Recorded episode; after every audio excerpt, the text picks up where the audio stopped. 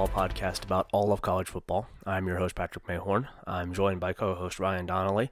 Uh, Ryan, we're going to start this show with a, uh, a thought that I had last night that I, I want to just, I'm just going to share at the very start of the show. Uh, I don't think that you're going to agree with me, but I just I want to say it because I would like to put it out there, even though I know that it's probably not going to happen. Um, I think whoever wins the Pac 12 championship is going to win the national championship. That's where I'm at. I think it's going to be Oregon or Washington. I'm ready to believe that. Hmm. I think it's going to be the Aliquippa Quips of Pennsylvania's uh, 4A WPIAL championships. Mm-hmm. Um, I think they've got the goods this year. It seems like they do. They were. I, was, I saw that video you posted. They were. What is it? The wing tee that they're running. They've got. They've got some good shit going on. Oh there. yeah, yeah. They love that wing tee. That Uh, is- they're a nasty bunch of motherfuckers, man. They've gone through like they've now won the last maybe six years. I damn. think WPIAL championships with uh with three different head coaches because Paul Warfield left. yeah. They had um uh Mike Z. I think His last name is some classic long ass Polish name I can't pronounce. uh huh. Um, but he, he retired after forever. Then they brought in Warfield, and Warfield retired, Yeah. and now they have some new guy, and they won WPIALs again. It's nuts, man. They're they're a crazy group of guys. We love. Uh, we we really love an overachieving high school program that does. Just that is just so committed to the triple, like like running an offense from the fifties Oh, or sixties. Because the thing is, it works. You could just do that. I don't know why more high schools don't just do that, and a lot do, especially in our in our neck of the woods in our traditional region of the country where we both have you know high school affiliations. There's a lot of teams running the triple, and it works. If you're good at it, it works. You can just do it. Uh, so we love that. I, will say what's crazy too, though, is like the triple is amazing. There is like a relatively, I I don't know if I've data to back this, but just intuitively, it feels like there's a relatively higher rate of injury when you run the triple, yeah. just based on how many run plays you're doing. But and they only have there's 118 boys in the school. I think their team is usually like 30 or 40 guys. That's crazy. and they're playing up three classifications to 4A, Damn. and they already won one state title there. They made the finals again last year and lost like a big private school, um, the same one that produced Noah Spence. Mm. Um, and uh, if they make it again this year, which they seem pretty likely to do, there's a chance they'll have to play up to the 5A level, which is playing up four levels. Damn. Uh, there will be schools with as many as five, uh, five times the number of high school boys they have enrolled. That's crazy. Um, yeah, they fucking rock, dude. yeah. Shout out to Aliquippa. Yeah, that's awesome. That's uh that's a that's a tiny roster. That that's not easy to do. Um anyway, well, this is not the high school uh football episode here. This is the week Well, thir- nothing else to talk about. Yeah, nothing else going on. This is the week 13 recap. The regular season has come to a close in college football. Um, this one, I, I'm far from the only person to say this. It flew by. I don't know if you feel like that as well. This season Yeah, for sure. just Yeah. just flew by. Um, and uh, unfortunately, as we're going to talk about here uh, through this show, still really not a whole lot of upsets. There was there was one on Saturday. There was one, but it was of the team that was like very clearly the most easily upset of the bunch. Um, and then it was a whole lot of like fairly, I, I mean, of the of the top nine, I think that there was one who was obviously likely to get upset more than I think there were. I think there were two, and one of them won. Yeah. Um, but there were a lot of close games at this this unmoving top uh, you know, the top level of like serious playoff contenders. There were obviously there was at least, you know, there was the matchup between two teams up there that we're going to talk about at the end of the show. Uh, so if you are looking for Ohio State and Michigan discussion, we are going to save that for the last section of this podcast because we're going to go long on it, uh, and we want to get the other stuff out of the way before we do that. Um, but it was a lot of close games for those teams, and then save for Louisville, they all still won. They all still found a way, in in some cases, increasingly ridiculous fashion. Um, and uh, we're still kind of just trucking along in the season to no up- upsets, and it, it's uh, it's a bummer. It's a bummer that the last, really the last season of college football where those upsets would be like super impactful, potentially completely changing the national landscape, uh, and we don't get any. We just we're just stuck with it for the whole season. Um, it's a bummer. It's it's not it's not fun. I don't I don't love that. No, I mean, I don't know, man. What can you do? It's just the sports sometimes, right? Like this is particular, a particularly chalky year. Um, we talked about it before. I talked about it a few weeks ago. Uh, I have a positive outlook this on this, and I'm of the opinion that we are in a temporary bubble uh, where the concentration of talent at the uh, at the four team playoff level, like the early head start, the major programs had an NIL, uh, the transfer portal had not having not yet totally eroded depth in a lot of rosters. I think we're at kind of the bubble of chalkiness, and this stuff will start to subside and return to where it was like pre 2019 levels soon. Yeah. Um, maybe that's just wishful thinking, but it's kind of my honest perception of how the next few years will play out based on kind of the changes coming to the sport. Yeah, I think that that is. I think that's fair. I think depth is is playing probably the largest role in all of this, right? Like, there's obviously top end talent makes a difference, but we saw in the first couple weeks of the season the we we talked about it in the first couple of weeks of the season the more physical team not necessarily the better team winning a lot of games and that has kind of gone away down the stretch and i think it's because of depth or lack thereof for everybody outside of the top 8 or so. Um, and that will probably that'll probably dip right as as we as we go along and as not only as the portal continues to be you know very common, uh, if not outright expected, for guys who are two or three years into a top program and not on the field a ton. Um, and as there are more teams now that you can transfer to and, and have a serious chance at competing for a national championship, I think that that will that will decline a little bit. I do worry that it's just going to go from being like roughly a seven or eight team bubble to like a sixteen team bubble, which at least means that there will be more good games and the peripheral of of that will be easier to pick off. It's it's going to be easier to beat 16, 15, 14, 13 obviously than it is the top 8, but um, it, it's right now it's not great. It's not it's not it's not super fun to watch. It's not been the most compelling college football season and I think that this is another Saturday that had a lot of good games, a lot of fun games and then bad results for the most part, which is a bummer because it, it's, you know, I enjoy the good football, but it would be nice to get something that is good at, at some point. Yeah, I, I, would like more entertaining product again. I mean, hopefully, uh, the concentration at the top this year produces some good playoff games, good conference title games. Um, but we shouldn't have to sacrifice the entire season for that. No, um, we should be able to have both. Yeah, so that would be cool. Yeah. Um, Oh well. Oh well. Uh, well. Before... Uh, in the meantime, we've got some games to talk about, right? We do, and before um, we do that, we should probably tell people about home field and about meetatmidfield.com. Um, which one do you want to do? Yeah, I'll talk about home field. Uh, home field apparel is our main sponsor. Um, they are the purveyors of the internet's best vintage style collegiate apparel. Um, I just got a big load of Christmas gifts for some family members uh, from Home Field using their Black Friday sale. Um, that sale is now over. However, uh, you still can uh, use the code Meet at Midfield, uh, all one word, for 15% off your first order. They have sweatshirts, they have hoodies, they have long sleeves, short sleeves, uh, joggers, hats. Uh, I think there's some shorts in there sometimes. Just uh, jackets, of course. Just an incredible mix of gear. Um, I was wearing three layers of home field on Saturday. little oh, good yeah. that it did me. I'm gonna I'm gonna have to start experimenting with different different numbers of home field apparel items uh, feature games, kind of figure out the right mix that results in wins.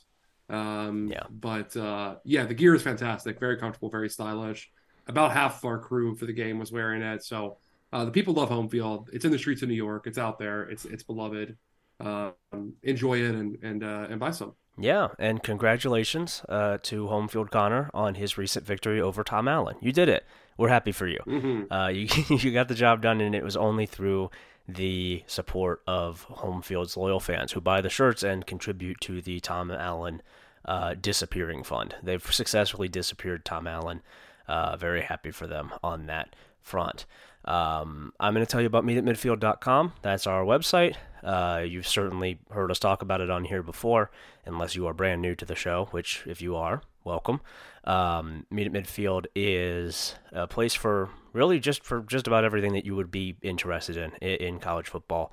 Um, I do a weekly scheme story breaking down just some of the cool stuff that I see around college football from any number of levels. A couple weeks ago, I was despondent over the the boredom at the P5 level and just jumped down to FCS exclusively, uh, or FCS and G5 exclusively for a week.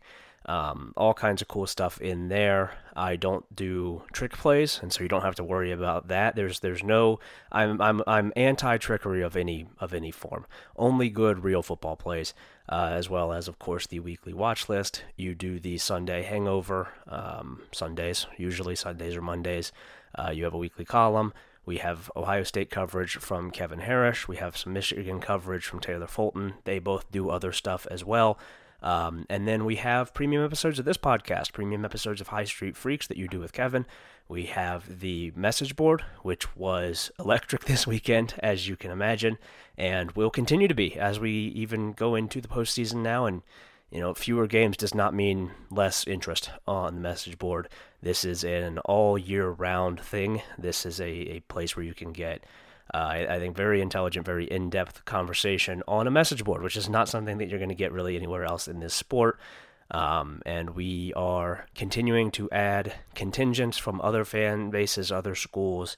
Uh, with really each passing day, each passing week, there are budding fan bases on there from all over the place, um, and we would love to uh, we'd love to add you if you are you know a fan of a school that you don't think is being represented very well right now. Uh, that could be you know Maybe you're a maybe you're an Arizona State fan.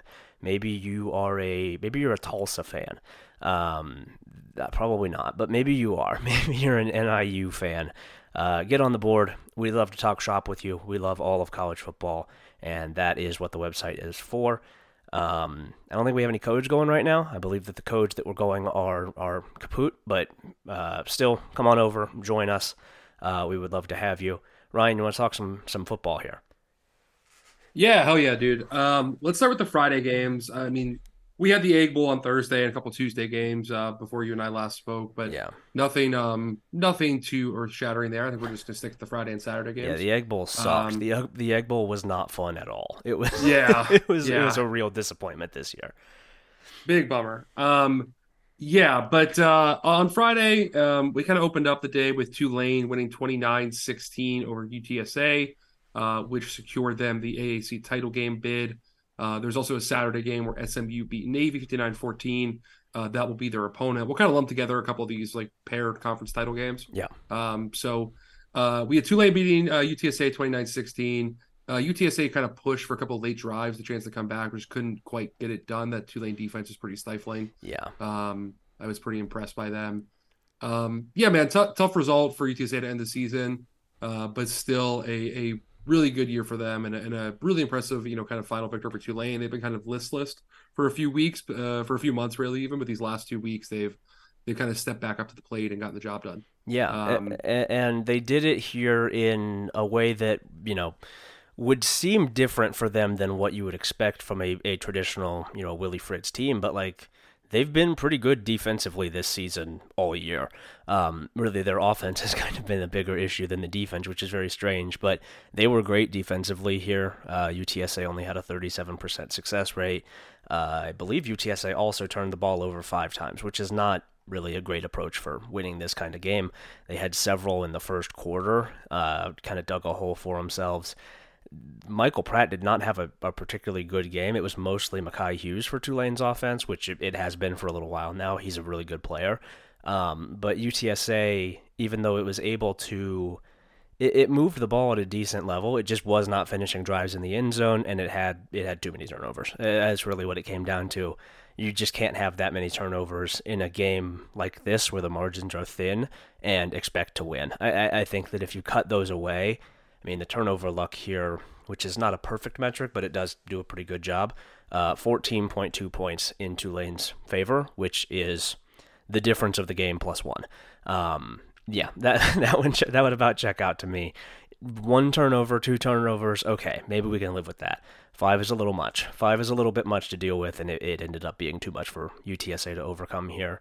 Um, I don't have anything to say about SMU Navy. I'm curious about Preston Stone's health because uh, I know he went down in this game. I don't know what his status is for the AAC title game. Honestly, I think Tulane probably wins that game regardless, but SMU certainly isn't winning if it doesn't have him. If it has him, at least they could be competitive.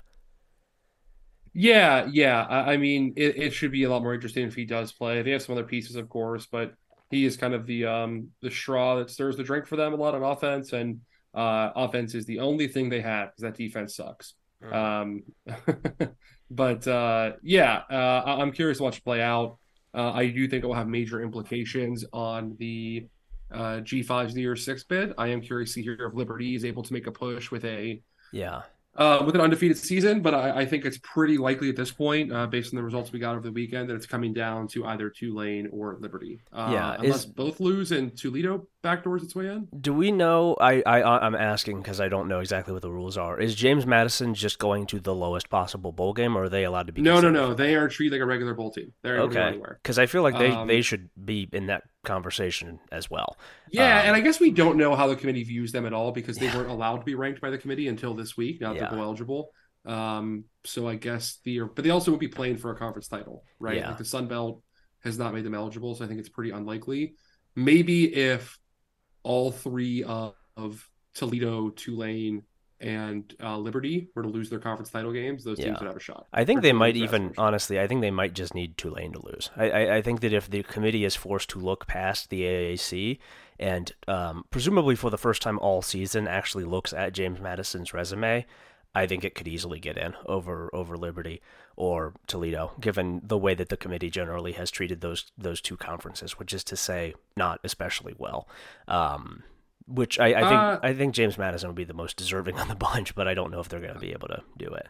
Maybe the, the last few weeks have not been super kind to their uh, to their resume. I mean, they have Yeah. what is it? They do have eight wins over bowl teams, which is pretty nuts.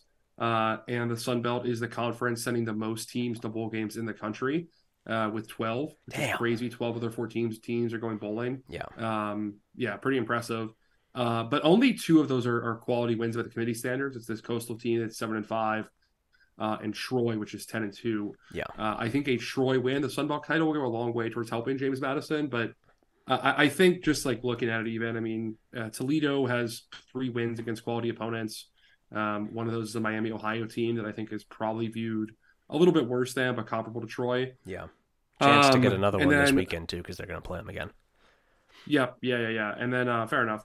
And then Liberty, I mean, does have wins over Bowling Green, Mexico State, Jacksonville State, Western Kentucky. Yeah. all quality teams plus Old Dominion's a bowl team as well.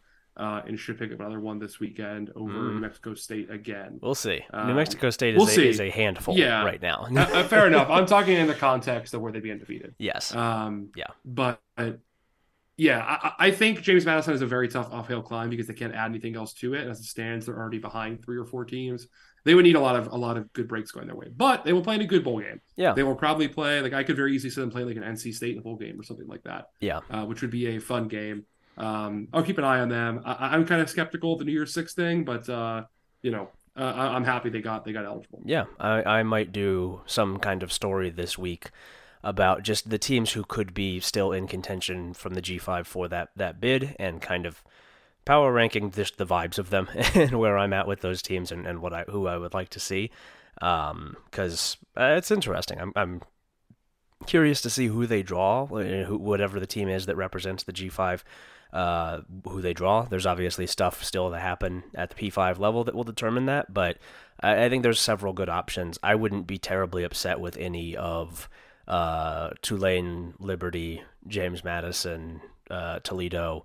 I, I think uh, even Troy. I, I- think any one of those would be pretty, you know, pretty fun. Uh, I, I don't really want to see a two-loss uh, AC or AAC team in there. If if SMU is to win the conference championship game, I don't think that's going to happen. Um, but that would be, I- I, I think that's probably the line of, of demarcation for me where I am no longer super psyched about seeing it. Um, but I don't think that's going to happen. they happen. are ranked in the AP poll this week. SMU is, Damn. um, which is mean, pretty wild. They've- Pretty They've won a lot of games in a row. They didn't do it in, against any really good teams except for Memphis because the AAC is dog shit this season. I just I think people Yeah. just haven't really watched the AAC this year and realized that it's not not especially good. they never do. Yeah, they never Yeah. do. Um, they they watched the USF UCF game in, in 2018 or whenever that was, 2017 or 2018. And they're like, this is the greatest G5 conference of all time, and they haven't watched it since. Um, and uh, we're just stuck with that. We're just stuck with that until something something shifts, and I don't know what that's going to be. But hopefully it's not that. Hopefully something else happens. Uh, some good options out there. Uh, also on Friday, staying in the G5. Uh, Boise State beats Air Force 27 19 and advances to the Mountain West title game against UNLV, despite UNLV losing on Saturday to San Jose State 37 31 uh, because of computer rankings in the tiebreaker system. Yeah. Uh, bummer. Kind This- of a horseshit. I was, I was, I had apparently misread the Mountain West tiebreaker. Yeah. Um, and a thing that seems completely insane to me, they don't apply head to head for a three team tiebreaker Yeah. unless all three teams have played each other, um, which is ridiculous. So despite uh, San Jose State, I think it worked out where uh, Boise State was one and one. Uh, no, sorry, Boise State was one and zero. San Jose Yeah. State was one and one. UNLV was zero and one. yeah. Um, and despite that, UNLV gets to go play because of computer rankings. Yeah. Um, is- despite losing the last weekend to a team with the same record as them, yeah. it's bullshit. It's, it's Yeah. very silly. It seems like it would be very easy to just do um, record among the three teams, right? Like who has the best record, or or even just overall record, which would have put UNLV in. But like, I don't know why computer rankings would have to be. Uh, you should never, uh, just as a as a rule of thumb for a For conference. second tiebreaker. Yeah, yeah. Yeah. a- it's not like it's like number four or five. This is the number two. I yeah, I don't want to see anything on there for the conference tiebreaker that says anything about a computer ranking system. No, I don't want that involved. This is that's not how conference title races work.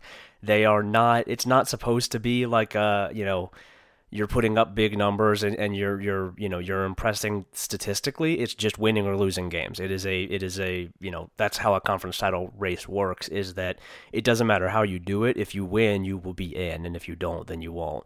Um, and it, it just it feels like kind of you know, I know that all the, the teams technically they knew the rules ahead of, of time, and, and if San Jose State had, had started its stretch here where they win six of they win their last six games after starting one and five, if they had started that a week or two earlier, it would be different.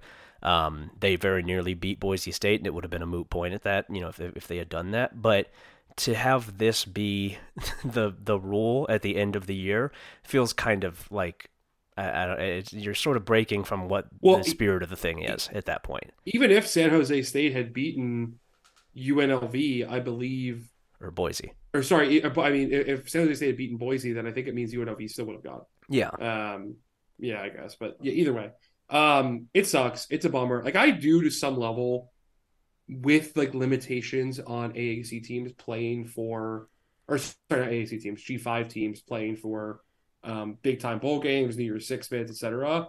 I do understand at a certain level, tiebreakers a few points down that invoke college football playoff rankings. Like I get that, right? I don't really respect it, but you're trying to maximize bowl revenue for your league.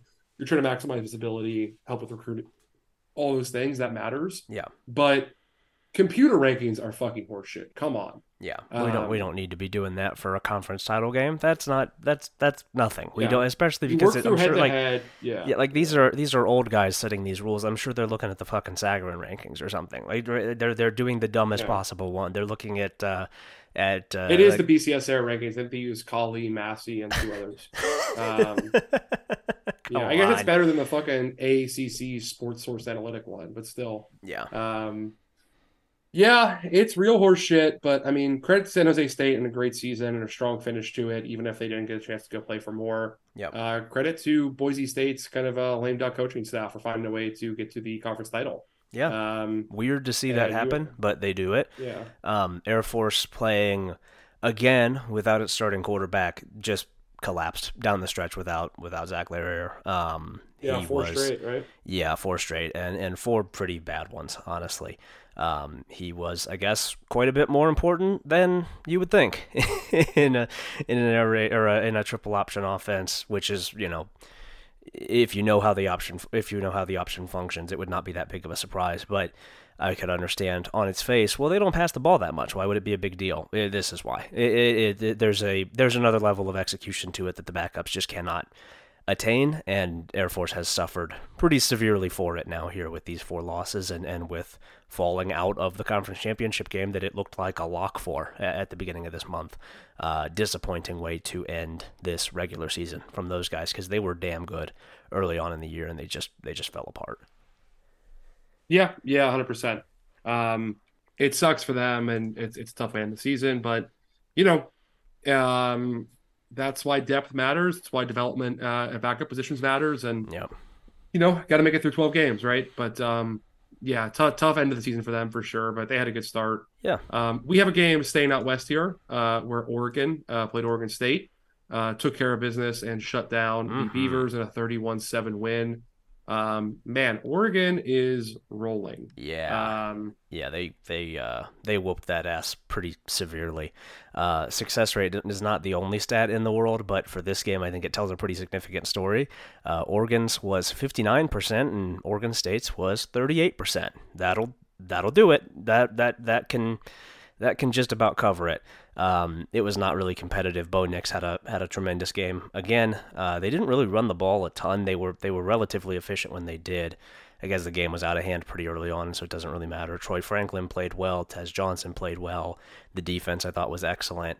Um, they look damn good. They they look really really really good. I have a I have kind of a hard time seeing them uh, lose to to Washington this upcoming week. I suppose they could. They did last time, but Oregon looks like you know they, they have looked like one of the best teams in the country for, for quite some time now, and now they have an actual quality win over a, a capable opponent to to show what I think we have all been seeing, but not really able to prove with any any metrics. They looked good here, and they they played like a very good team. Yeah, yeah, they did. Um, it, it is. Uh, they've really turned it on. I mean, they, they played against a couple close games with USC, and obviously the loss to uh to Washington, even Texas Tech early in the year, which now looks funnier the further into the year we get. Yeah. But um, no, it's been it's been a great run for them ever since then. Bo Nix used to be the Heisman favorite. Uh, he had a fantastic game. Uh, the rushing attack was slowed down somewhat this game, uh, um, but uh, it, it still kind of got um, effective plays when needed to. Jordan James looked good. I thought Bucky Irving, despite having a pretty bad statistical output, had a couple big ones in the day. Uh, Tez Johnson and Troy Franklin were as fantastic as they always are. Um, not a whole lot of. I, I know it sounds crazy given that Oregon State was held to seven points, but not a ton of like negative plays made by the Oregon defense. They kind of were just very efficient down down. Yeah. Right. There was I think one sack and two tackles for a loss in the day and one interception. Um, not really doing anything crazy out there except just playing assignment football, getting to their spot, you know, not missing tackles, just good solid defense, no kind of difference makers out there. Um, just doing what you got to do to win games. Yeah. Um, so I was I was pretty impressed by that and kind of the way they performed. It was a it was a very good stretch. Yeah. Um, uh, for Oregon and I, I I think they're like they're what ten point favorites going into the Washington game. I think I saw oh let me look. I do not know exactly. I I don't. it's uh, not- nine and a half, nine and a half point favorites. Damn. That's that's a lot, man. that's a lot of Yeah. points. That's a lot of points for a conference championship game. Um, Well, yeah, it's worth noting too that Washington hasn't like pulled away from a team. I don't know since uh, uh September twenty third. yeah, yeah. That would be that would be fair to say that. Um, it also hasn't lost, which is you know true. credit credit for that. It's hard to do.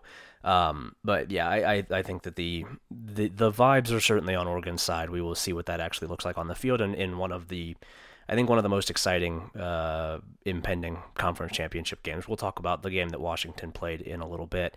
Uh, we will. I, I also before we jump into Saturday, I will say, just kind of, I'm I'm uh, head held, head tilted a little bit. I'm looking at Jonathan Smith and Oregon State's performance in this game, given the immediate context of he was officially announced as Michigan State's new head coach, which we're going to talk about on the premium show uh, the day after this game, and it was like being reported right before this game.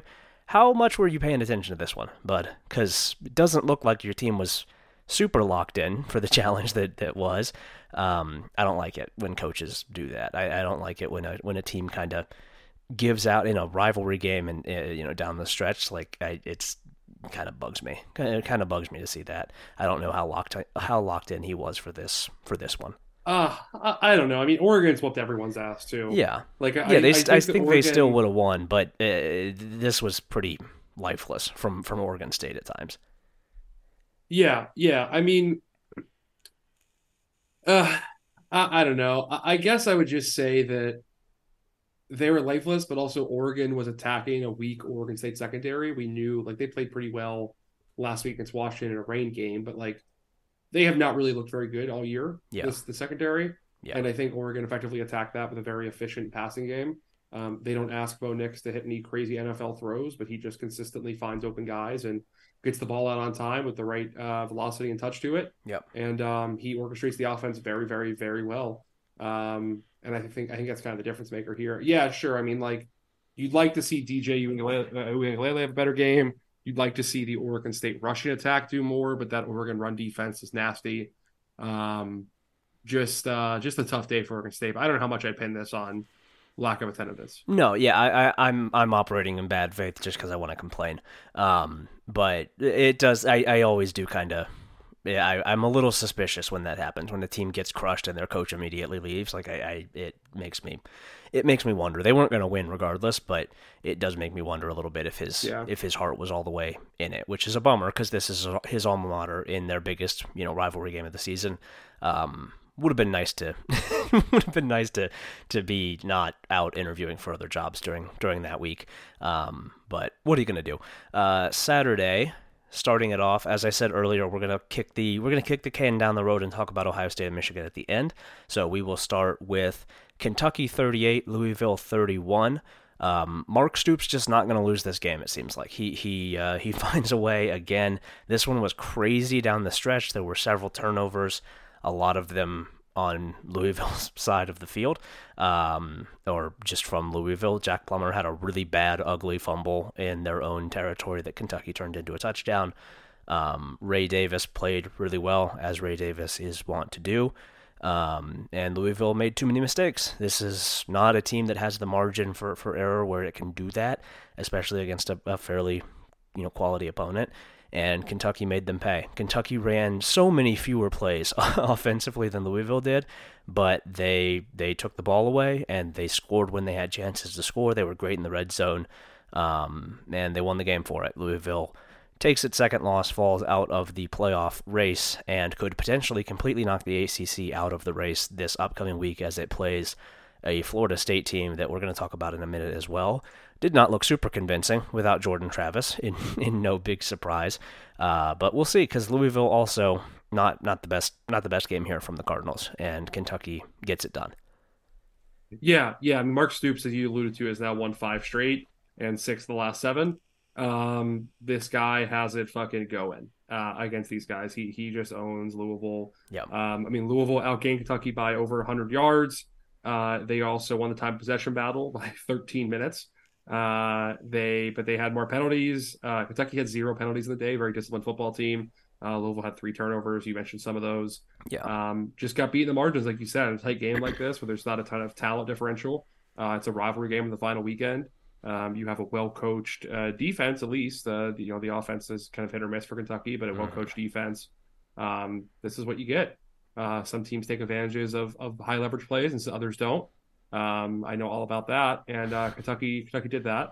And uh, I mean, it's a great win for them, like you said. Uh, Louisville still a chance here to win the ACC title and have a great first season, but it um, it certainly complicates things for um, for the Cardinals, kind of where they want to go. Uh, they kind of have to win that game now to play for a New Year's Six bowl, right? I guess Yeah. unless uh, how does that work? If they were to lose and NC State won, is there a chance NC State could go? Maybe not. I don't know. Yeah, I, I don't. I, that that that would that's beyond my that's beyond my where I'm looking right now.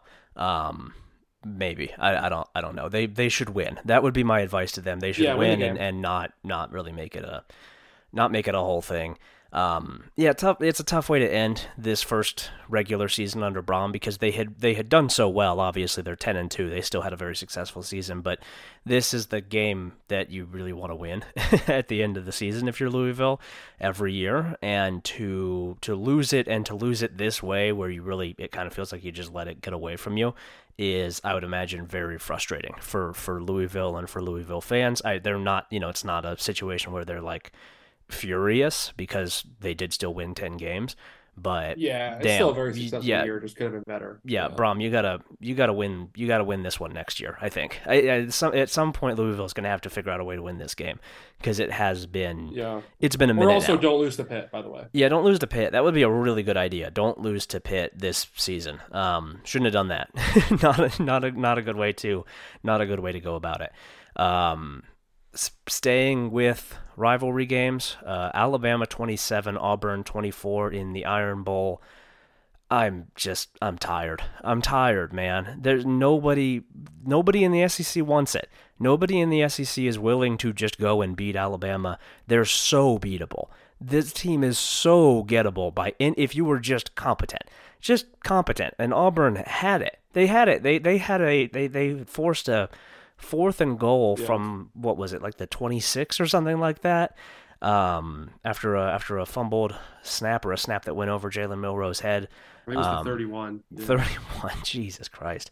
Uh, one play. Yeah, they, they led win. for the final 21 minutes, except for those last 30 seconds. Yeah, and they nearly had the ball back with like three minutes to go. They they forced a punt and were going to get the ball back on offense with a chance to try and ice the game, and fumbled that. Gave the ball back. Uh, Alabama came down uh, got onto the goal line, lost a whole bunch of yards, and then fourth and game from the 31.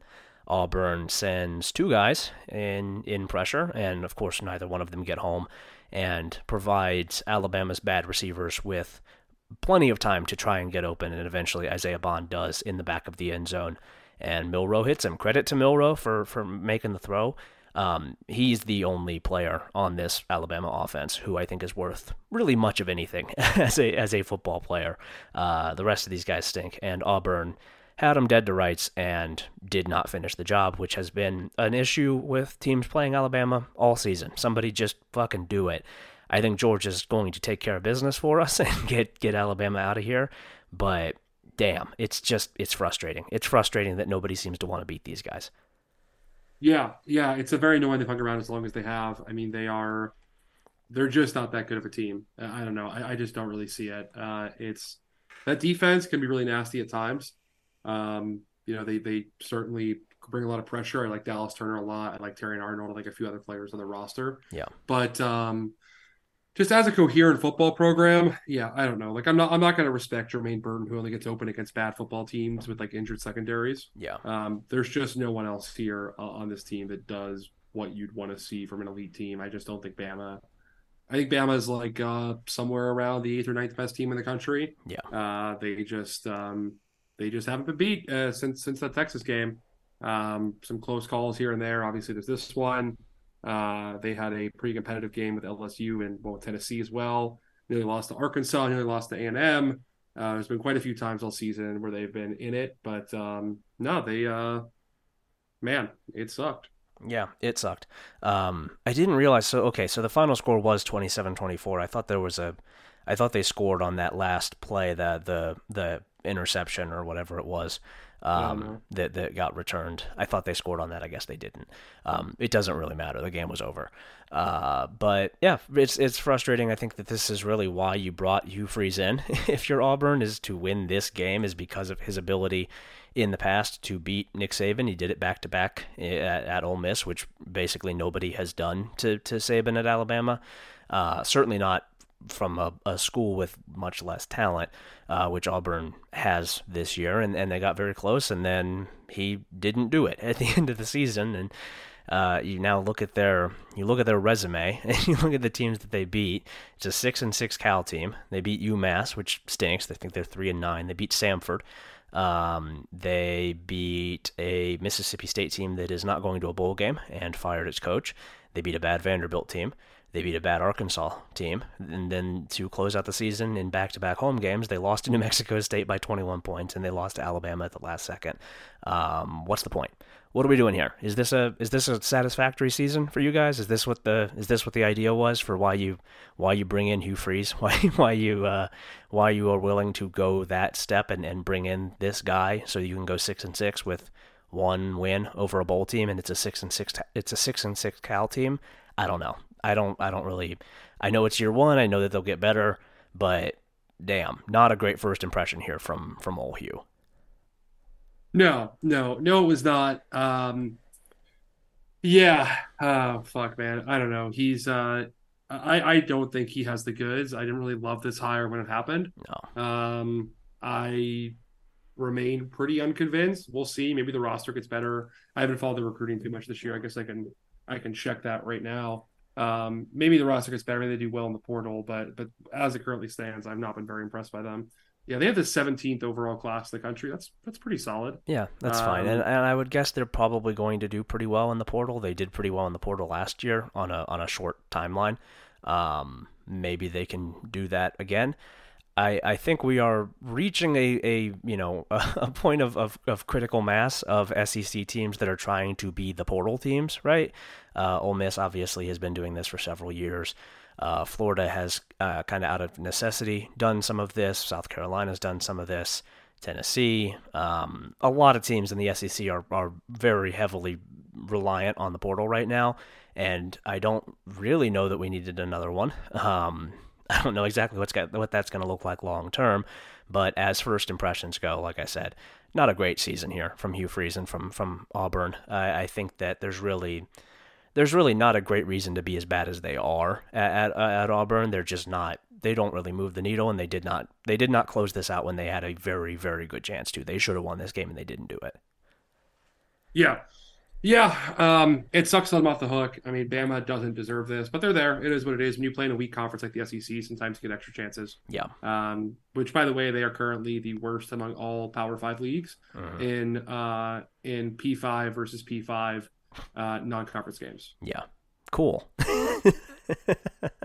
Pretty good, pretty good, guys. Really, yeah. really well done. I think definitely still fully deserving of the uh, all of the respect that they get, despite not really doing anything this season to merit that. Uh, that is for sure. Uh, Oklahoma State survives in double overtime against BYU. Very nearly fucked this up. They were down by a pretty good deal late in this game uh, but they score three unanswered touchdowns in the third and fourth quarter to take a lead. It was twenty. It was twenty four to six. About eleven minutes left in the third quarter. Yeah, uh, and still 24-13 with about 10 and a half minutes left in the fourth. Yeah, Ollie Gordon scores uh, with fifty three seconds to play to take the lead.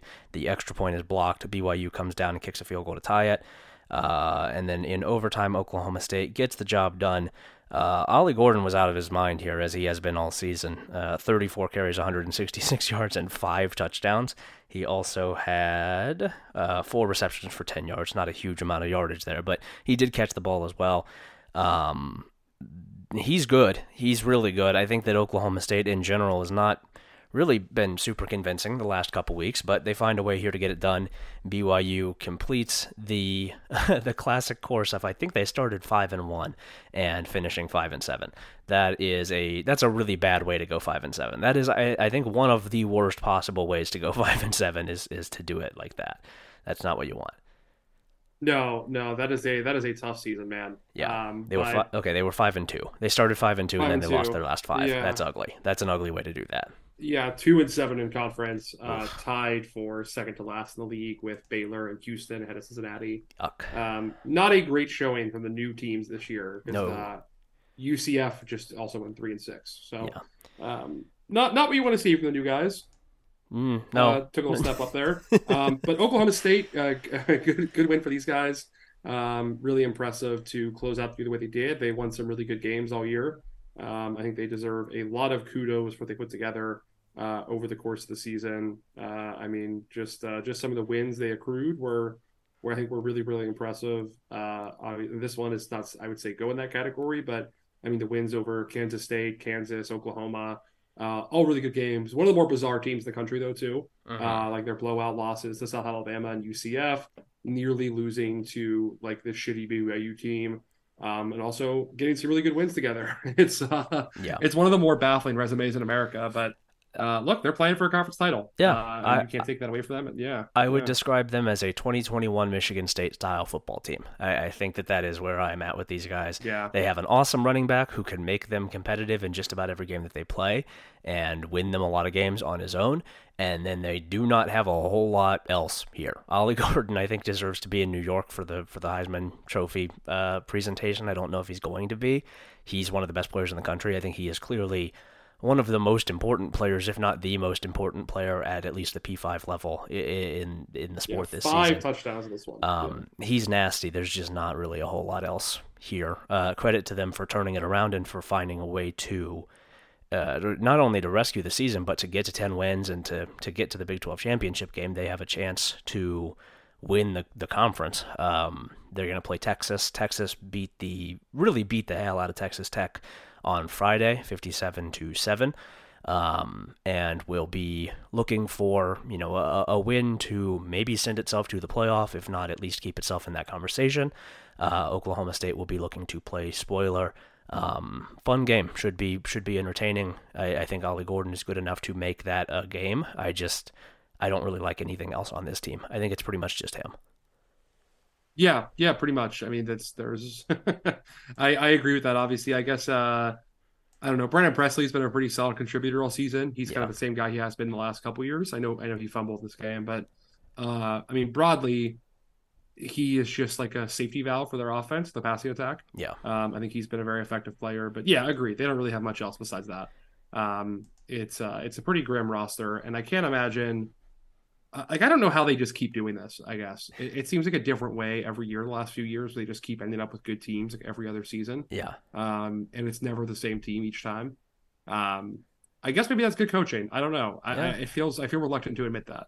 yeah, um, yeah. I, I uh, I'll give a, a, guy who we've talked about a lot on this show because of how active his agent is. Um, I'll give Kasey Dunn, the offensive coordinator, some credit here. He's done a good job. I, I, I think he has done a, a really really nice job this season of reworking the offense around a star running back in the middle of the season and making it function through him, um, which is not yeah. not really the standard operating procedure there for, for Oklahoma State. I think that that is a that's a good in season adjustment. Obviously, it has it has worked out really well for them. Um, I, I think he is a I think he's a good ball coach. I, I, I, think that they do a they've they've done a good job obviously for years of adjusting in the season and finding a way to get it done. This was one of their better years in recent memory. I don't know that this is one of the better teams at Oklahoma State in recent memory, but Ollie Gordon's one of the best players I have seen there in a long time, and and he is in himself he is a he's a you know a, a very very good player. He's a very hard guy to deal with, and he makes the whole team hard to deal with because nobody has really found a way to stop him consistently. Um, he's good. He's really good. Yeah, yeah, for sure. I mean, he's a, he's an amazing player, and uh, like you said, probably deserves to go to New York. I don't think he will. Yeah. Uh, just based on kind of the way the voting looks right now, but he is an amazing player, and certainly he's going to be in competition with uh, Cody Schrader, maybe a couple other guys, the Doak Walker. So, yep. Um, great, great year for him. Uh, Texas also uh, won. They played on Friday night. We didn't talk about that game in the Friday segment, but they they whooped Texas Tech fifty-seven to mm-hmm. seven. They did some trolling of Brett Yormark while he was in the house there, um, the Big Twelve commissioner. Yeah, uh, that will be Oklahoma State's opponent, the Big Twelve title game. We'll talk about that in length the preview, but um, Texas finally looked right after like you know a couple months of just playing with bad teams too yeah. tight. Yep. Um, seems like they're kind of back on track, and they're now favored by two touchdowns in this game. Yep. Yeah, um, this is this is what I wanted to see, right? We talked about this on the on the watch list. I wanted to see Texas look like a top team, look like a playoff contender. They came in and they imposed their will on a bad opponent. That's what I wanted to see. They did it. Um, now you got to win again. you know, it's it's not doesn't get any easier. It gets harder. You have to play a good team. Uh, but they they remain in that conversation. I think that they looked at this week finally. I, I was I was a lot more convinced by this than I have been from from anything I've seen from Texas in, in a while, in several months. Uh, this was a this was a, a, comfortable, confident win for them. Yeah, I think they are also in winning your in territory, mm-hmm. um, pretty much for the playoff here. Uh, I get the sense that the loser of the Pac-12 title game, obviously, if it's Oregon, will not be ahead of them. If it's a Washington, I don't think they are either. Um, I, think that uh, the loser of the uh, SEC title game will also not be ahead of them. If it's Bama, I think they're behind them too. Yeah. Um, I think the only teams that could be ahead of them um, are the Pac-12 winner, uh, I guess undefeated FSU. Mm, I don't know. I think it's pretty much winning your in. I think like if Georgia, Michigan, Pac-12 champion, Florida State, maybe they could maybe they could get left out, but I, I yeah. don't know. We'll see. I think that they probably need. Hmm. I think they probably need Florida State to lose. I think that that's really the only thing that they would need, uh, as well as a win. Um, but I don't know that even even without Jordan Travis, if Florida State's unbeaten, I don't think that they would. I don't think they'd get jumped by by Texas. I don't know that that would be. Yeah, I agree. I that agree. that that's a hard sell. you know, like you you can. It should not happen and can't happen. Yeah. yeah. So I, I think that that's the one that they that they need. Um, and probably they should just be rooting for for chalk elsewhere. Try and keep any you know try try to limit one loss teams as much as you possibly can, even if they do have a, a good case against a team like Washington, against a team like Alabama who they beat. Um, just it's best to avoid that entirely and, and to get to get chalk to get you know Georgia winning, Michigan winning. Um, Washington winning and then Florida State losing, and, and you're in you're in comfortably at, at that point. Um, I think that that would be the, the easiest path. Obviously, they also need to win their game. But Texas in pretty good position here. I don't think it's that hard to imagine Florida State losing, and I think that that's really the only thing that they're going to be that they're going to be super dependent on. Uh, also in the Big 12, really fun game, snow game here. Iowa State 42, Kansas State 35. Uh, stakes here not super not super high. Kansas State was not was not playing for the Big 12 title game berth. It had already been locked up, but fun game. Uh, kind of a rivalry, I, I, I, guess. It has a name, which means it's a rivalry, at least in, in theory. Uh, and Iowa State, with, I, I think, honestly, one of its best games, not only really of the season, but of several seasons. I, I thought that the offense did what it needed to do here. This is a, a baffling box score. if you if you've not looked at the box score for this game yet, you should go and do that. Um, bizarre game. Uh, always love a snow game. Iowa State had a, a, ton of big plays, a ridiculous number of big plays on offense. And even though Kansas State moved the ball more efficiently, big plays are, are a solution if you can if you can swing it. They had a 20% explosive play rate in this game, which is high. That's a that's a big number. Uh, that's a much bigger number than you're going to see in pretty much any other game this season. They were not good on a down to down basis, but if you're getting to the end zone, it doesn't really matter. Iowa State with a big win here on the road. Impressive performance from them.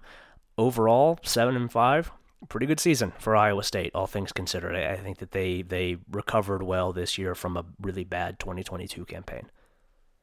Yeah, yeah. I mean, um, I I have to admit I was impressed. I mean, I don't think they had. I didn't think they had that in them. Basically, yeah. Um, I, I still don't think Matt Campbell's a very good coach, and uh, I'll stick on that one, but uh, they they played pretty well. I mean, they um, yeah, their only losses come to, I guess, since that Ohio loss, um, every other team they've lost to is eight and four or better uh, lost to Iowa, Oklahoma, Kansas, and uh, and Texas. Ohio is also um, eight and really four good... or better. I, I, will say. I know ah, fair enough. Yeah, You're right. Not yeah, a P5 yeah, team, but yeah. Ohio fair does enough. have, You're I right. believe, You're nine. Right. And... My bad. They're nine and three. Yeah, my bad. Yeah, yeah. That's. I mean, that's yeah. not that's not that bad. I you probably don't want to lose to a MAC team, just in general.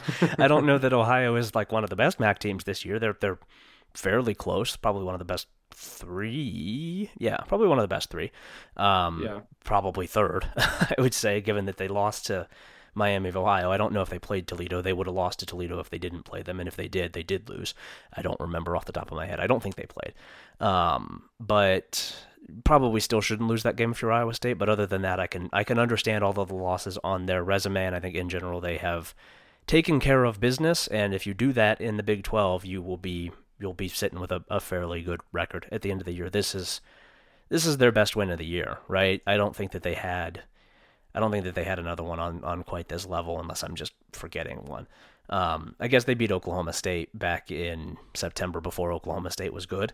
Uh, other than that, yeah, not a not a ton here that's it's super impressive. But this is a good win. This is a really tough road win.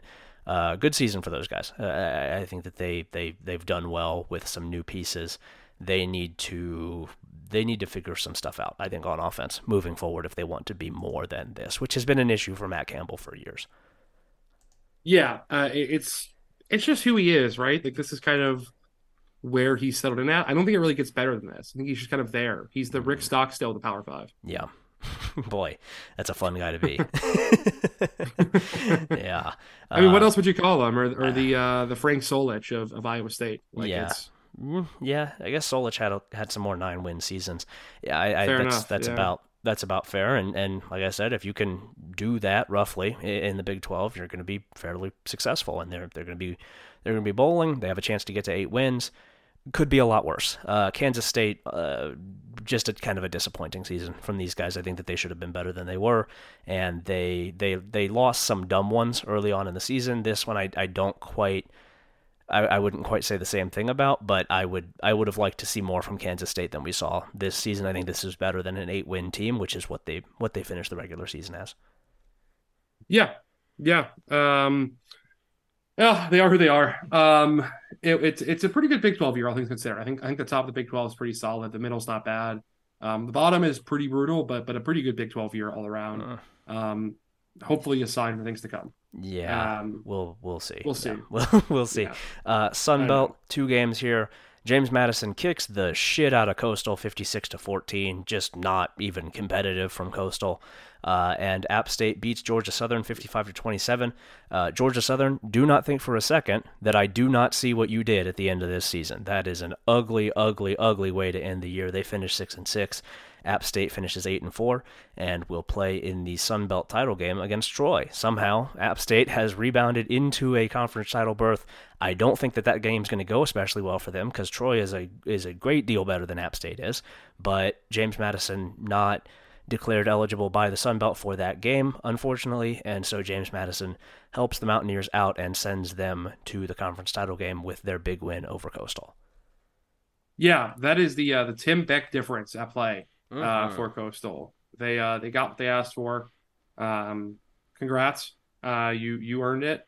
Um, App State, yeah, I mean, I guess they are technically in this game, huh? They they will play in it. They sure will. Um, Somebody has to.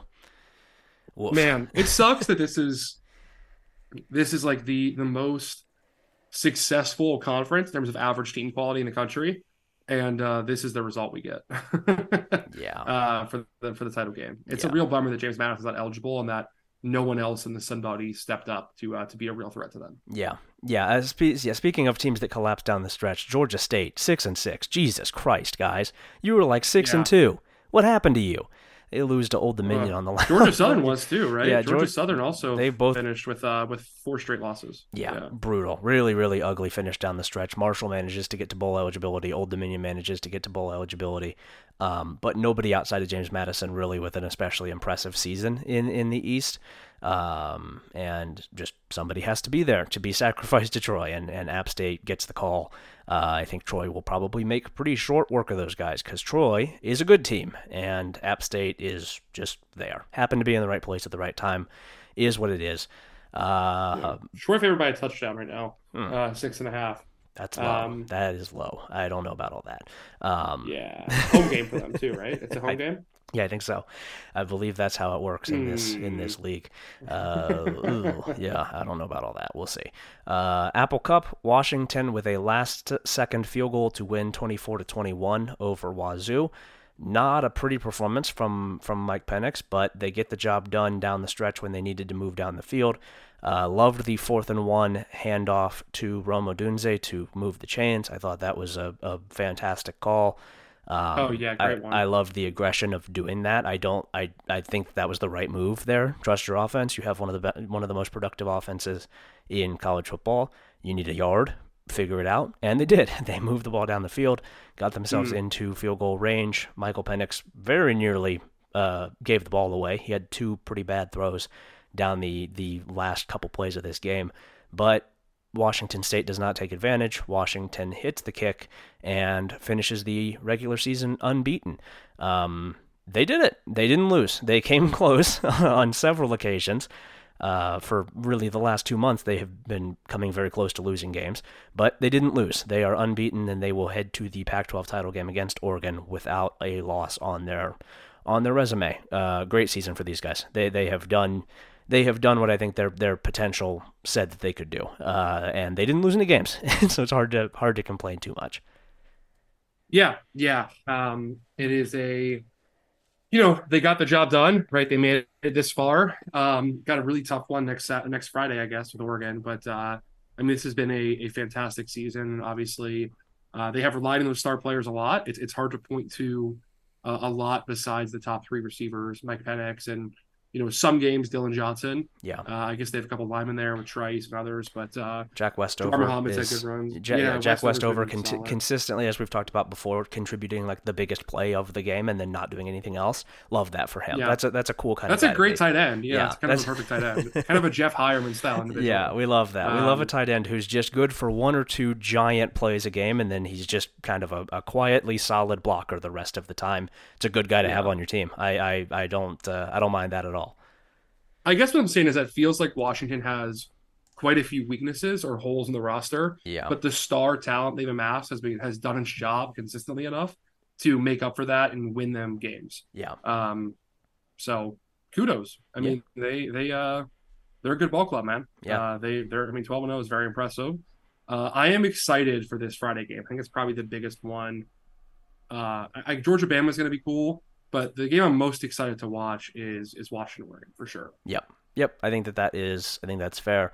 Uh, two results in the CUSA. Liberty also finishes its regular season unbeaten with a 42 to 28 win over UTEP. Not the best performance of the year from Liberty, but they get the job done, uh, and they finish the year without a loss. Um, great season for them. They're they're they're very good. They are very good, and I think they're probably going to remain very good for as long as Jamey Chadwell wants to be there. I, I, think he he can he can afford to be patient. They're going to bring back a good chunk of this year's team for next season, and they're going to be good again. Uh, they will play in the they will host the Conference USA Championship game against New Mexico State, which is the other game here that we're going to talk about. They win 20 to 17 over Jacksonville State. Uh, they leave no doubt about who the other team in the CUSA title game should be. They had already locked it up because Jacksonville State is not eligible. But now there's no room for saying, well, if Jacksonville State was eligible, they would have been in. Nope, it would have been New Mexico State. Uh, regardless, they win the game on the on a last second field goal. They led for most of the day. They kind of fell apart in the fourth quarter and let Jacksonville State back in. But these guys are just damn good, and they find a way again to pull it out. Diego Pavia had a had a fairly good game, uh, two interceptions, which is not really what you want, but he ran the ball well. He also had a fumble, um, too many turnovers, but ran the ball well. When he wasn't turning it over, he played well, and New Mexico State just keeps on rolling. Um, they're good. They're they're really good. That defense has been excellent down the stretch. The offense has guys who can go and make plays for you. Um, this is not a, a pushover Jacksonville State team at all, and New Mexico State gets the job done and finishes with a, a ridiculous 10 and 3 regular season record. Um, 10 wins in the regular season with the potential to finish with 12 wins because they played 13 regular season games um, is it's that's that's crazy. It's like we talked about last week, one of if not the best seasons in program history. Um, they are they're a wagon. They're really really really impressive and they're really fun to watch. Uh, I'm also looking forward to the CUSA title game next week because I, I think that. I think that New Mexico State is quite a bit better equipped for playing Liberty now than it was when it last played them, which was in the very early stages of the season. I think that's going to be a really fun football game. Yeah, yeah, um, I do as well. I, uh, I, I still tend to like Liberty in that game. Uh, I think the way these guys are rolling is is notable, but um, yeah, I am I am looking forward to seeing them uh, rematch again. The first one was so long ago that it feels like Mexico State's in a totally different place this point in the year. Yeah. Um, Liberty, to its credit, uh, has after kind of like a middling October has really started pull away pull away in November. Uh, they won all four games this month by multiple scores. Yeah. Um, they K- are. Kaidon Salter has ascended to another level of good. He he was not. Yeah. This was not his best week, but he has been putting numbers on the board. I, would say he last... was actually pretty bad this week. Yeah, he was not. he was not. This was not his. This is not a great outing from him. But they they have really in recent weeks before this one. Um, they've really found the right way to use him as a runner. He's not the same kind of player as, as Grayson McCall is, but he's a fantastic athlete. He has a good arm um, a really good arm. He is he's very very talented. I, I, I, think he is a he's an extreme extremely dangerous weapon to have in a Chadwell offense that doesn't even really need a quarterback of that caliber as a passer. Um, they're good. They're really really good, and I think they're going to stay. Like I said, I think they're going to stay good for as long as he wants to as long as he wants to stick around there. It is pretty insane to have seven different players with at least 30 yards rushing. Um, you had four different players, sorry, five different players produce touchdowns, uh, and no one caught a pass longer than eight yards in the day. And you still ended up with almost 500 yards of offense. Damn, that is a ridiculous output. that, that is, is a, just, that, that is a Chadwell ass team. That is exactly yes. how he wants to operate. he has a million different weapons, and he will gladly use all of them in every game. Um, they're really hard to defend because of that. I don't know. I mean, there's just not a great way to handle that as a defense when you have so many guys who can hurt you. And he's going to continue to have those guys. He's going to continue to have access to those guys. I don't think he is in any hurry at all to to to leave unless there's a really really clear great job Well, available for him. We'll we'll talk about that. Yes, maybe Yeah. he turned down Mississippi State, but that Houston opening has caught my eye. Yeah. Um, Interesting. Interesting. But um yeah, we'll we'll see. I think he has the ability if he wants to to be patient. Um he was patient enough to turn away Mississippi State, which I think is a good idea. Don't need to go there. Not not worth your time. Um but uh yeah, they're good. They're really good. That's going to be a really fun game. Uh, also on Saturday, Florida State, we mentioned earlier, escapes at Florida 24 15. It was not pretty at all. It was not pretty for basically the entire game, but they close it out down the stretch. They erase a deficit and find a way to survive and finish the season unbeaten, as several other teams did. Um, doesn't matter if it's pretty, just matters if you win. If they win, they are in. If they lose, they are out. Um, it's going to get tougher against Louisville. I don't think Florida is especially good, uh, and they didn't look very good in this game. They really need to they need to run the ball better. I think just in general. If if you don't have Jordan Travis, you need to find a better way to run the ball than what they did in this game, because they're just not going to have a ton of a ton of success with Rodemaker at, at quarterback as a like a, a significant passer. If that's going to be a huge part of the game, they need to run the ball better, and they didn't really do it here. But they find a way, and that's all they needed to do. Yeah, yeah. I mean, a win's a win. Um, the Florida players were kind of melting down during this game. Mm. Uh, there were a couple near fights. There was also an incident where a Florida receiver, I believe, uh, slapped away an assistant's hand. Uh, there was someone trying to hold him off the field. He like hit the guy's arm. Yeah, Um, a little bit of a rebellion there. I don't think this team is in a very good place right now mentally. Mm. Uh, they seem pretty unfocused, um, which I guess happens during a five and seven season where you lose five straight to end the year. Yeah. uh, including to a couple bad teams. But um, man, I don't know. They got to figure some shit out this year. Overall, Florida does. I mean, not having Yeah. Graham Mertz obviously hurts. I think with Graham Mertz, they probably win this game. I, I Um, would agree. but yeah. it's uh still five and seven is not good enough for Florida. They don't expect that. I think Napier has one more year to show real progress and probably needs to win eight or more to keep a shot. Yep, I would agree with that. Uh, Georgia 31, Georgia Tech 23. Speaking of ugly wins over not very good uh, rivalry opponents, but wins all the same to finish the season unbeaten. Georgia gets it done in uh, one of its worst performances in a while. Um, Georgia has not looked like this in a little bit, but they still win the game. Not a huge performance here from Carson Beck. Kendall Milton did play really well and kind of rescued them down the stretch. They weren't in serious jeopardy down the run of this game. They they did a good job defensively of keeping Georgia Tech under wraps for the most part, and Georgia Tech obviously has its own issues that contributed to that, but Georgia gets it done and again doesn't need to be pretty, just needs to be a win, and that was that was what it was here. Yeah, yeah. I mean, obviously playing without Brock Bowers and Ladd McConkey doesn't help. No. Um, but you'd rather have those guys healthy for uh for next week, right? So um I, I think Georgia is still a heavy favorite to beat Alabama. I know they're only favored by five and a half points, like on the Yeah. uh, on the betting lines, but in my mind, I do not see any way this team healthy loses to Alabama. Yeah. Um, they are much less flawed. Um, and look, they were still able to completely lean on Georgia Tech with the rushing attack. Um, despite only running the football 39 times, they averaged almost seven yards per carry. Uh, you mentioned Kendall Milton down the stretch. I thought Daijun Edwards also played pretty well. Uh, Carson Beck runs it just enough to be a threat. Um, he's needed to have a great season. I mean, not really a great day for him, but overall, great, great year for for a year one starter. Yeah. Um, a guy who just has taken on the mantle and done the job well, which is pretty much what you expect from every Georgia backup at this point. It seems like they just have a series of Terminator robots that that uh, keep doing the same thing. Yep. Um, it sucks. Yeah, it sucks. it sure does. Um, yeah, I will say good luck on that one to Alabama. I don't know. I don't know about all that. That seems that seems generous. Five and a half seems pretty pretty kind to Alabama given its issues and, and Georgia's strength. But we'll see.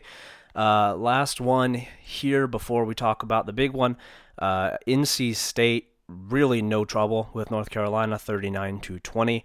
Uh, 10 win season still in play for the Wolfpack. They could finally break through. I think it's a 20 year uh, dry spell for them that they could snap. Uh, we've talked about it before. Very funny to do that with this specific team, which is worse than last year's and, and really worse than they have been in several years. But sometimes that's how it goes. Uh, you, you never really Yeah. know how the schedule is going to break out. I think that they had a pretty favorable one this year, and they beat uh, a North Carolina program that just does not have any juice. They are juiceless. They've got nothing going on. Um, they stink. They, they they they're just not they're not serious. They close out the season as I think, understandably, you you could imagine that they would have, just not not good, not a good team. No, no, um, they don't care about football enough. That is their Nope. problem. Nope. Um, they don't like the game. Um, I guess credit here to Brennan Armstrong, who played well. Yeah. Um, he is a quarterback we make fun of a lot because he's usually very shitty, but he was good in this one. Um, I thought uh, Peyton Wilson was also absolutely fucking brilliant. hmm Uh, he had 15 tackles, a sack, two tackles for a loss, interception. Um, I mean, he was all over the field. Talked a lot of shit afterwards too. hmm Uh, I think he's he sent a message out to North Carolina recruits saying if they want to play for a team that has culture to come to Raleigh, um, which is some great shit talk. Talk your shit, um, King. Yeah, he's earned it. Yeah, yeah, like you said about the streak, by the way. Yeah, the last time they won 10 or more games was 2002 with uh, Chuck Amato. yeah. Uh, they won 11 games that year. It is the only time in school history they won 10 or more. Uh, they have won nine games five times since. Yeah. Uh, I believe three or four of them are under Dave Doeren. Um, it would be pretty funny if this is the year, I guess. Uh, it'd be very, very amusing to me. Um, I don't know. I'd be, I think it would, I would find it hilarious. But uh, yeah, I don't know. I mean, Doeren's a hell of a ball coach, man. I mean, Yeah. he just finds a way to win these games. And the only three losses they have, they lost to that Duke team when it was healthy, uh, mostly. Uh, they lost to a ranked Louisville and a ranked Notre Dame. Uh, Louisville game by one score, in Notre Dame very early in the year. Yeah. Uh, if you get one of those three back, you're probably, I mean, you're playing for an ACC title, and uh, the whole result looks a lot different. So, I mean, um, big credit to these guys for for having a great season, and uh, the defense keeps doing it, man. I mean, they gave up 20 in this game, 28 the week prior, but before that, it was six points to Miami, six points to Wake Forest. They have held everybody except like Marshall and Notre Dame Yeah. to very few points. Yeah. uh, which is a funny combo of teams. Yeah, To- Tony Gibson, as we have said on this show before, good ball coach. the man knows how to coordinate a yeah, defense. not the best guy, no. but a good ball coach. Yeah, good ball coach, and sometimes that is what counts.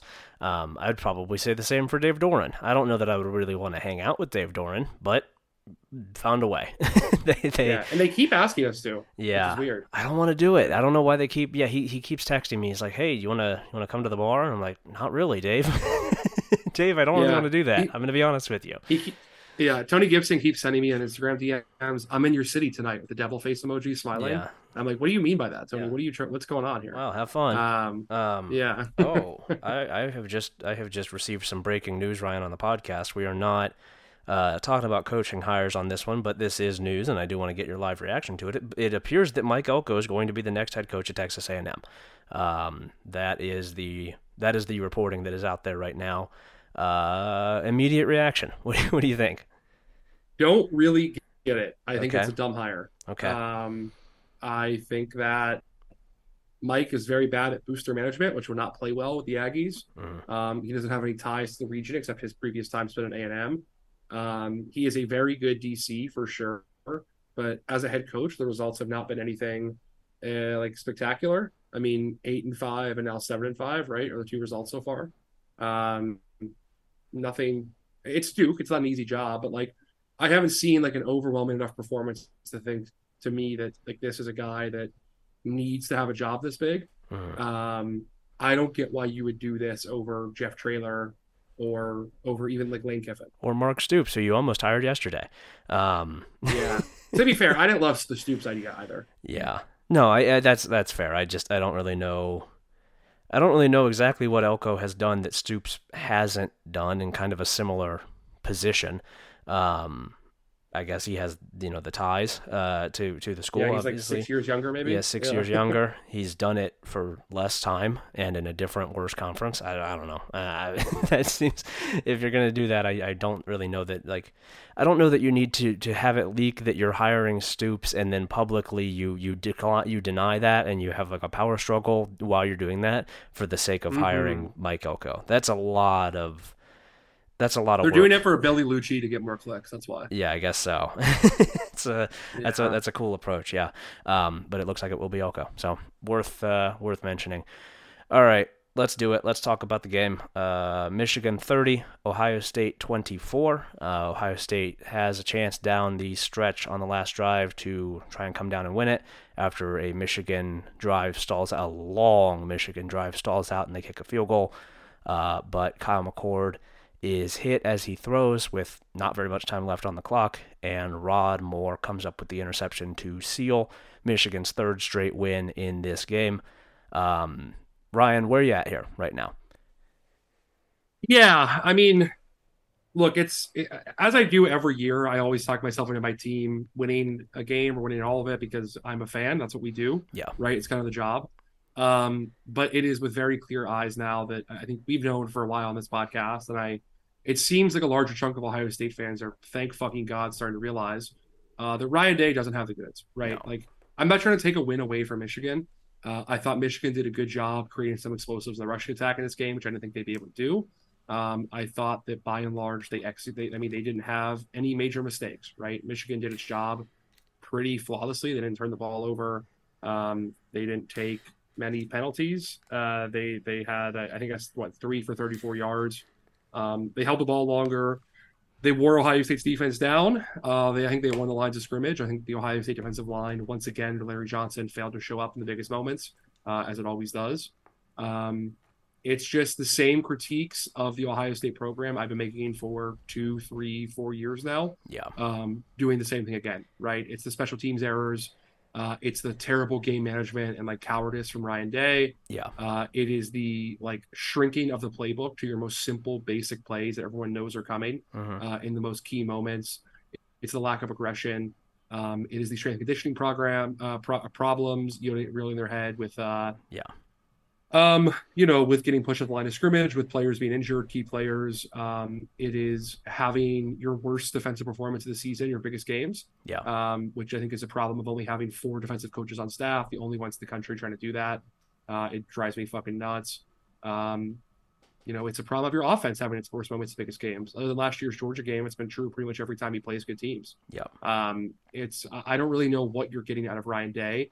Uh, people can point this loss on Kyle McCord if they want to, and I thought Kyle was terrible, but Ryan Day directly handpicked him over the quarterback on the other side of the football field. Yeah. Uh, who went 16 of 20 and uh, had some key throws against him. Yeah. And, um, and this is also like, this is year three from McCord. He should be better than this. It's like, yeah, year what, three for a five star. Yeah. yeah what is, what is, what is Ryan Day giving you if not consistent development of star quarterbacks? Like, that's his whole thing. That's the only yeah. thing that he, and big offensive does. performances. Yeah. And big yeah. offensive performances, neither of which Ohio State had in this, in this game.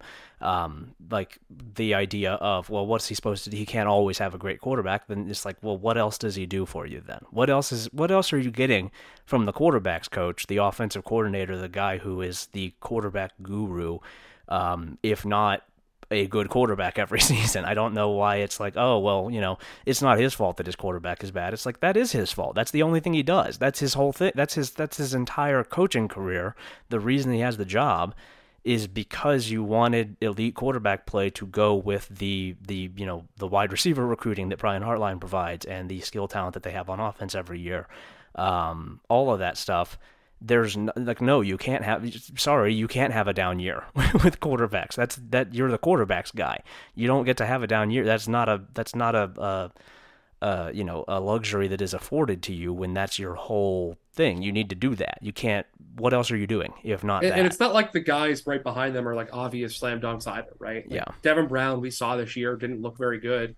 He was a player they scrambled to take after the Quinn Ewers transfer uh, to backfill for him uh, which was also poor roster management, not having control of the situation. Yeah. Um, you know, you have Lincoln Kienholz, who was not really a top recruit. He's a guy they took late again because their first guy didn't develop and wasn't very good after they took him. Uh-huh. Um, so that's kind of there have been a few misses. Um, I don't think they're exactly missing out on Drew Allar based on what we've seen, but you let a, a five star Ohio kid go elsewhere, um, who he has had some good games this season. I mean, if I also think he sucks, I'm not advocating for Drew Allar here, but um, I, I think yeah, like Ryan Day's best things are creating an effective offense in big games and uh, and developing quarterbacks, and we're not seeing either of those. He doesn't win in big games. I mean, he's now uh, one and six against top five opponents. Yeah. Um, he is zero oh and nine on his self-stated three goals to the program uh, the last three years, which are beat Michigan, win the Big Ten, and compete for national championships. He has done none of those things for three straight years. Yeah. Um, he also pretty much etched in the rivalry that you know Michigan Michigan won uh, three straight against Ohio State. Right. The narrative of the rivalry is completely flipped. Yep. Even if Michigan does get like kind of sent back to the Stone Age by the NCAA sanctions, which I, which I to be clear I do expect to happen. Uh, and I think Michigan's not like in a strong place as a program going forward because of that. Yeah. I also don't think after watching, I'm not, again, I'm not trying to shit on Michigan here. They had a they've had a great season, right? They won, they're 12 and 0. Yeah. They beat Ohio State again. Um, they're going to go to the playoff. They're going to beat Iowa. Um, I don't think Michigan could compete with a, a Georgia and Oregon, some of these top teams. I don't think they're good enough to beat those teams. Yeah. Um, but they're in the dance again, which Ohio State is not. Uh, it's now missed the playoff in two of the last three years. Um, I like. I guess my question is, what do you have to show for these years of Ryan Day? Right, like you got the revenge game against Clemson in the Mickey Mouse COVID season. Um, you got a big win over Michigan State that was immediately qualified by getting your ass beat by Michigan. Um, you've also lost to them three different ways in three different years. Mhm. It's a Ryan Day problem. You've had their players calling you out as not being tough. Um, again, you know, you have them shit talking you. You have Jesse Minter waving you off the field. Uh, you have these guys who own you now uh, because of Ryan Day's shortcomings. Um, it's it's very frustrating, obviously to say the fucking least. It is um, it's it's embarrassing for the program. Uh, it is. I mean, the expectation is to beat these guys. I don't think again the Michigan's a very good football team. I don't think they were juggernaut. Like I didn't watch that team and see the fucking infamous Bruce Feldman article about like 22 NFL players on Michigan's team, right? Like I don't look out there and see elite NFL talent or an unstoppable team that dominates the rest of the country. Uh, this team has looked worse since the sign stealing stuff happened, since the Harbaugh dismissal. Um, we know that, but um, they won the game, man. They won the game, and uh, now they can say that the sign stealing wasn't part of why they won. I mean, I don't really buy that. I think the scoring margin shows it was a big difference, but um, they can say it. They can talk all their shit. I'll take it all online. I've uh, got a few hundred comments on Twitter since, Yeah. and uh, it's part of the deal, man. You expect it. It is what it is. You Ryan Day personally allowed like the worst people in the world to have have fun for a third year in a row and to uh, feel like they're on top of the world and just watch the most like snug smug rather they're snug right now but the most smug like Reddit pencil neck fucking nerds uh, enjoy this win again and it's uh, it's fucking miserable and disgusting to see. Yeah, yeah. I'll. Uh, it's something that you you referenced earlier when we, when we were talking about the the Louisville Kentucky game, and that certainly you you and everybody else has has talked about with this game and with Day is is you know this has been an issue for for basically his entire tenure. Um, the difference in this game, you know, statistically, there's really not a whole lot to separate the two. Ohio State had a better success rate by eight percentage points. Um, Yeah, Ohio State. Michigan. Yeah, Yeah, Ohio State moved the ball fairly well and had plenty of scoring chances. The biggest difference was the the high leverage plays. It was the high leverage moments. It was the biggest moments of the game where you have you know, at the end of the first half, Ohio State deciding that it is just good with a 52-yard field goal. I think it was 50. It was it was longer than their kicker Jayden Fielding has ever hit before in his career, going back to the high school level. And of course, he didn't hit it. Um, they didn't need to do that. They could have kept going and either tried to find a touchdown or at least just make it a little bit more of a reasonable kick. They had time on the clock to do that. And 37 seconds in a timeout. yeah, that's plenty. that's plenty of time. I don't think it was fourth down, unless I'm just remembering incorrectly. Um, Um, off the top, yeah, off Yeah. the. I don't know. Uh, Regardless, should have gotten closer than that, and it's the same thing he did against Georgia last year in the playoff. Um, the high leverage moments, he just kind of turtles and, and is not aggressive in the way that you would think he would be based on his public persona and, and the way that he's talked about. He's not actually an aggressive coach, and we've talked about this before. Um, he's just not. He's he's very conservative. I think he's more conservative than most of the coaches at top end programs right now. Even guys like Kirby, you know, who are known as more conservative defensive guys. I don't think that the he just doesn't really have that. It's hard to quantify, but the the killer instinct in these games. He he coaches scared, and it, it extends to his team. You have that one at the end of the first half. You have, you know, down the stretch of the game, just in big moments when there was a chance to to flip the game. Uh, Michigan made plays and Ohio State didn't, and there were times where Ohio State looked really good. Um, that drive early on in the second half where they just ran the ball down the field felt to me as I was watching live, and I think did to a lot of people, like, oh shit, this this one is this one is shifting. The momentum here is shifting. Ohio State's running the ball um, you know, in in a way that they really haven't in this game in the last three years. Uh, and then they went away from it. They just didn't really do it again. And I don't know exactly why that was. And then you get down the stretch of the game, Michigan just grinding out yards, burning the clock. Uh, Ohio State's strength and conditioning issues showing up again. This has happened several times this season against you know talented opponents. This happened against Notre Dame, um, where the uh, the opposing offense is able to just run out a lot of clock and really very slowly, meticulously work its way down the field on an exhausted defense and an exhausted defensive front. Um, they just in those biggest moments they did not deliver, and you have the turnovers. You have two interceptions from McCord. Second one wasn't really you know, on him. I, I, think that the the that was a that was a Donovan Jackson error there where he gets pancaked and the pressure gets gets through. Um, but the first one was certainly on McCord. It was not a good throw.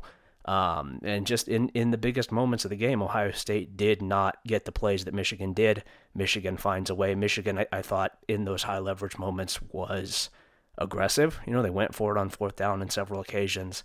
Um, they just look more confident, and, and, they have for, for three years now and that is a reflection yeah. of of coaching. I mean, their coach believed in them to make plays. Right? Yeah, that's the difference. Is like Ryan Day wants to take the ball away from his team and prevent mistakes at any given moment. Yeah. Uh, Michigan's coach, I mean, Sherrone Moore in this game and Jim Harbaugh in the past, uh, trust their players to to go out there and make plays for them to win in high leverage moments. It happens several times. That, yeah. That's just the story, right? Which, like which is, the which is the inverse of how it was for you know 20 years in this game uh, for for, sure. for, for quite some time that was what flipped the rivalry under Tressel was that aggression and that that that confidence the confident team usually wins this game and, and Ohio State just looks like a team that's coached by a guy who isn't really all that confident in anything that he's doing or confident in his players to to deliver. And and you know yeah. they they they didn't.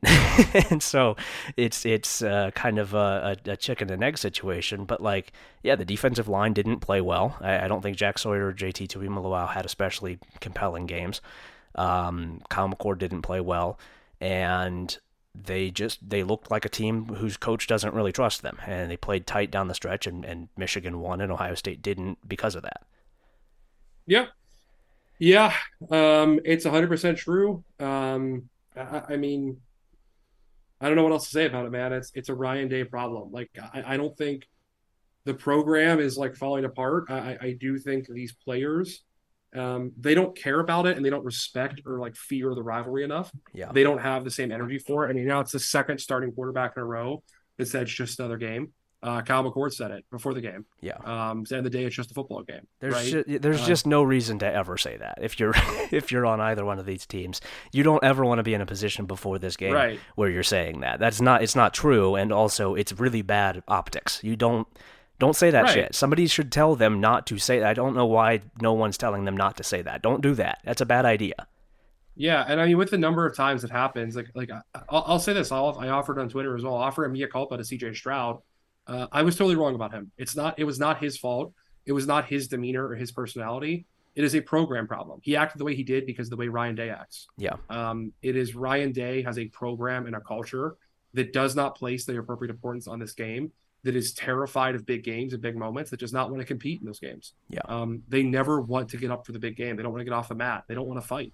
Yeah. Um, and that's a Ryan Day problem, uh, top to bottom. Uh, it's it's just him, man. I don't know what else to say. It's him like and sure could he improve around the margins maybe like I think Michigan will get worse. I think there's going to be major, you know, I think they're going to have a coaching change. I think going to be scholarship have, productions coming. They have like 44 yeah. seniors, right? They have a lot of seniors. It's going to be yeah, of that's course. T- that's like, tough to replace. Could, yeah, he could beat Michigan next year. It's entirely possible. I'm, I'm sure it could happen.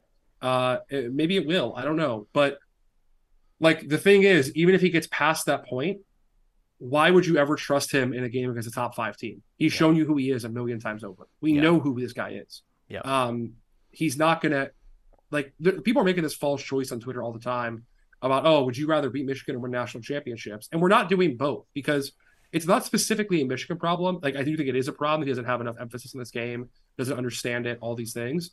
But it's a big game problem because Ryan Day turtles and collapses and, and shits his pants at big games. Um, yeah, it's him, and he like again maybe he could improve around the margins, right? Maybe he fires Parker Fleming. Maybe he finally learns his fucking lesson. This dipshit uh, about coaching staff alignment and has a full complement of defensive coaches. Maybe he finally gets rid of his bad SC coach. Maybe he finally, you know, puts in a defensive line coach who actually meshes with his defensive philosophy.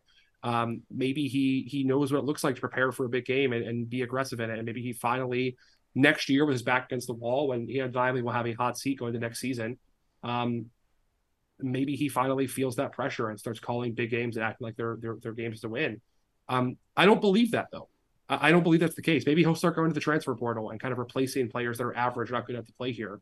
You know, Josh Fryer at right tackle, um, quarterback with Kyle McCord. Maybe he'll go get Riley Leonard or somebody. Maybe all of that happens, and maybe those improvements around the margins are enough to to get to eke out one title or to go on a great season and uh, and at least get into a championship game again.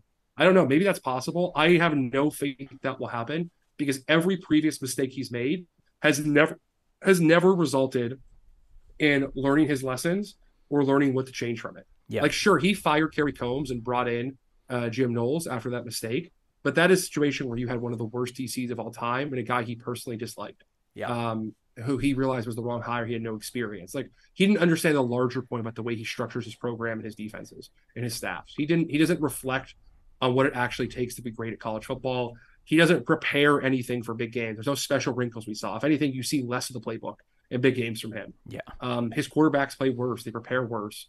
You, you just don't see this shit from him against good teams. He doesn't have it, man. Yeah, and and I'll leave. You know, I'll, I'll I, I don't know how much more we have to say about this, but I will take the you know, I'll, I'll, I'll at least gesture towards the other side of the game because Michigan also played, um, and I'll give Michigan, yeah, course, I'll yeah. give, yeah, I'll give like because I know that there are you know Michigan fans listening who are probably uh, screaming at the phone to say like, yeah, well, you know, Michigan also was involved. Like, yeah, Michigan was also involved, and Michigan has done very well in the last three years of preparing for this game and of doing the things that we've just talked about with Ohio State not doing, of taking it with the appropriate level of seriousness and, and, and giving this game the the focus that it needs to to you know for you to be successful. Uh, playing with confidence. Sherrone Moore, I thought called a called a really good game. I thought Michigan in general did very well of you know pretty much doing what it needed to do here to win this one.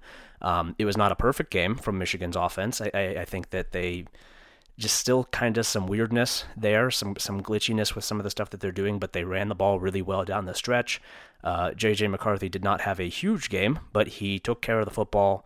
Generally, I think he made good decisions. Um, he extended plays, which Kyle McCord is not capable of doing and you, you see the difference. I, I, think Michigan's defense stepped up in the biggest moments and, and made plays, had some really big hits. Um, Mike Sainristil I think specifically, delivered a couple big hits. Um, QJ as well had some big hits. I don't know his full name. I just see him referred to as QJ. Um, he had some big hits, and and in those in those biggest moments, somebody has to go and take it. And Michigan consistently did that. I, I, think that they are they've they've done an, an, extremely good job of being up for this game and understanding what it requires. Um, I, I, I would agree that I don't think like you know extending beyond this uh, they're going to beat Iowa pretty comfortably, and I, I think that they have they will have a chance in the playoff. I don't know that this is a national championship team just because of some of those those limitations, some of the weirdness within the offense. Um, I, I don't know how confident I am. I think last year's Michigan team looked better at this point than than this year's does pretty clearly. Doesn't mean that they can't win in the playoff, but I don't know that I would pick them to. Uh, but this is the most important game of the regular season for both of these teams, really the most important game of the season for these teams. And for three years now, under, you know, in, in three very different ways, Michigan has gotten it done and Ohio State hasn't. Um, they are they're they're they're just they have the advantage here. They have the confidence advantage. They are better prepared. They have a, a better the, their their staff alignment I think is better. The the game day stuff is better. Um, they're better.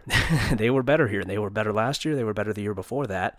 Uh, the the margin changes, and you know whatever the cause of that is, I know we have our we have our disagreements on. Uh, I don't think we need to go into a ton of detail on that. People know where we stand with all of that stuff, and, and that certainly plays a role. But like Michigan went and won the game, and when it needed to, it made the plays that it had to make. Um, this is just they've they've flipped it. They have flipped the the status of this rivalry. They have flipped the emotional uh, you know kind of advantage in their favor. Um, and they again, I think they were the better team, and they they won for it. Yeah. Oh, Yeah, man. I um I agree. I, I don't know. I mean, I, I don't know if I have much else to say about it. It's uh it's just another frustrating and inevitable end. Uh, it will keep going this way for as long as Ryan Day is employed. I have been doing my best to post Mike Vrabel into existence, and maybe he he gets a phone call and and considers seriously the idea of, hey man, look, like if if you come back and save the program, you go back to college in a few years, get a better sorry, get a go back to the pros in a few years, get a better pro job, and uh, don't get stuck with this Tennessee rebuild where you're going to get put in the hook for a team that's not your fault. Uh, why not? Why not come back to Ohio State and fix this rivalry and set the tone again? Uh, maybe that happens. I doubt it. Um, maybe Fickell is a great year at Wisconsin next year and looks enough that they feel ready to move on from Ryan Day. But it feels like we are stuck with Ryan Day for next season again, and uh, the same thing will happen once again. Yep, I would agree with that. Uh, I don't think we have anything else from this week, Ryan. Unless you've unless you've got anything, we'll get out of here. No, we'll do the uh, premium. I'll record with you tomorrow. Yep. Uh, talk about the coaching changes, and yeah, that's all I got. All right, we will talk to you all soon.